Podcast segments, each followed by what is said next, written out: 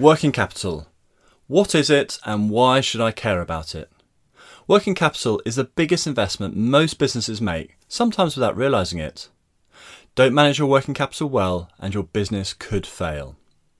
In this podcast, we're going to explain exactly what working capital is using everyday language and share some simple examples. Working capital is an accounting term, but don't let that put you off. My name is Jess Coles, and I teach business owners and managers how to manage businesses more effectively. Results I've delivered include adding over £50 million in cash from improving working capital management across a variety of businesses. If you're new to this channel, Enhance.training provides online business courses to help professionals, managers, and business owners improve their performance. If you like this podcast, please share it with friends and colleagues and visit us at enhance.training for more great tips on transforming your performance. If you are a business owner or business manager or a manager within a business, the decisions you make will impact working capital. So, what is working capital? Working capital is the cash investment that you need to make before you can sell an item to make a profit. Let's take making a smoothie as an example. You've done your market research and you know you can sell the smoothie once made for £8. To make the smoothie, you need fruit and a blender would be also really handy. So before you start, you need to buy fruit.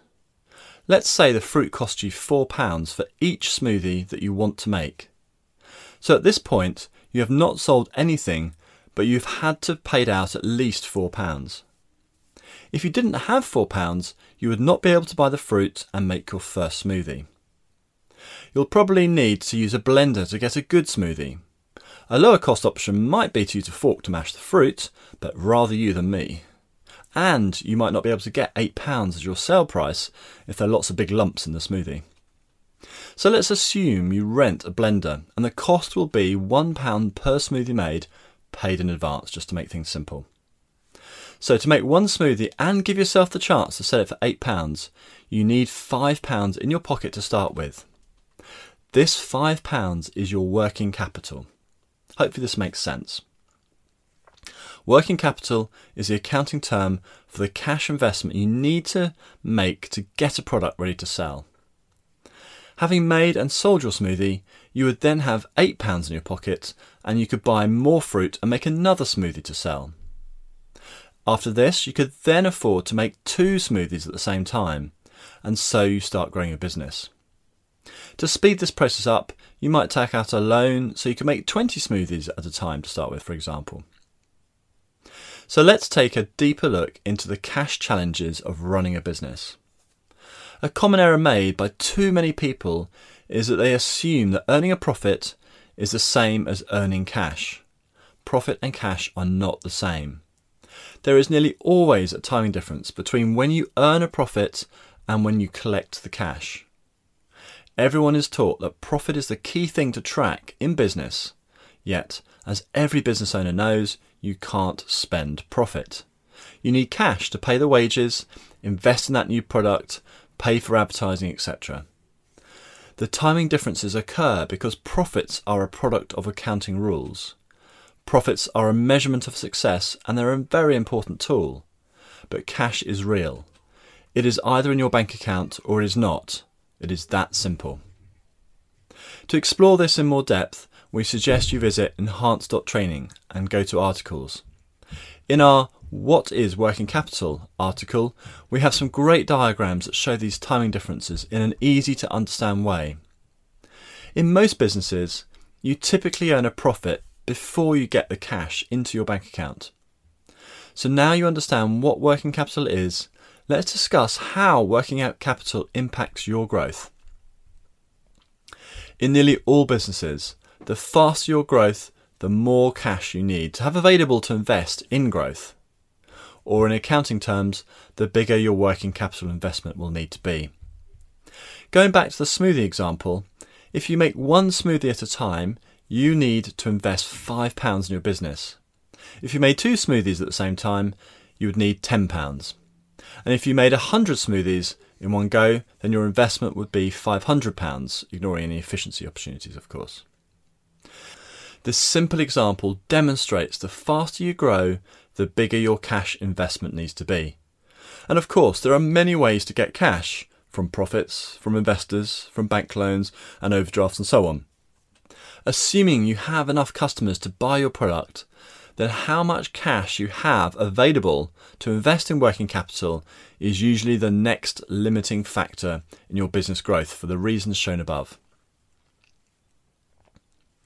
As working capital is likely to be one of your largest investments, it makes sense to take steps to manage this investment.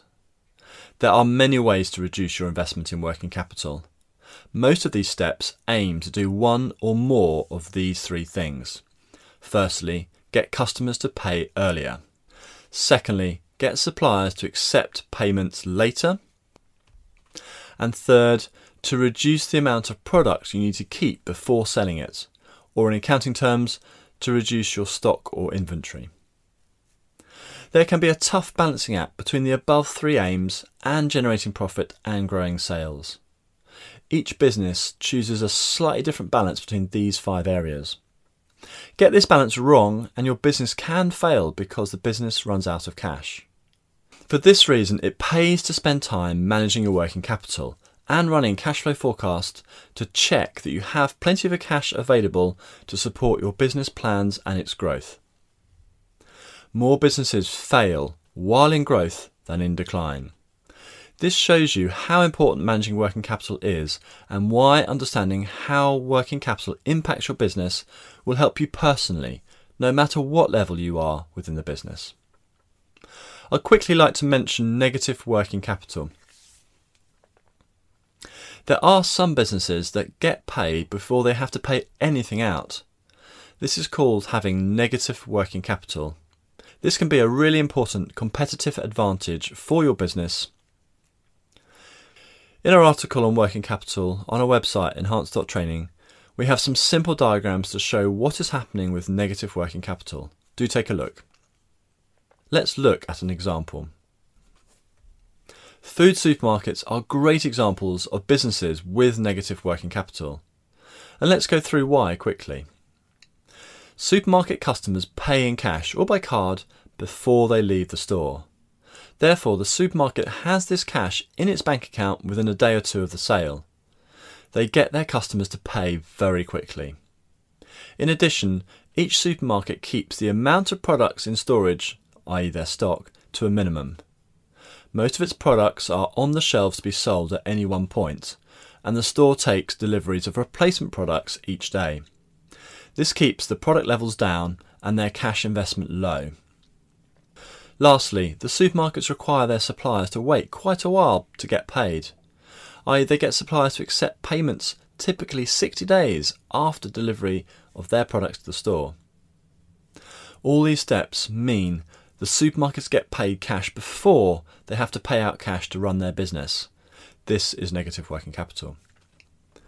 The important benefits of having negative working capital are Firstly, you don't need to invest in your working capital and therefore you have more cash to invest in other areas. And secondly, you can grow very quickly as the higher the growth, the more cash you get in. It's a great business model to have.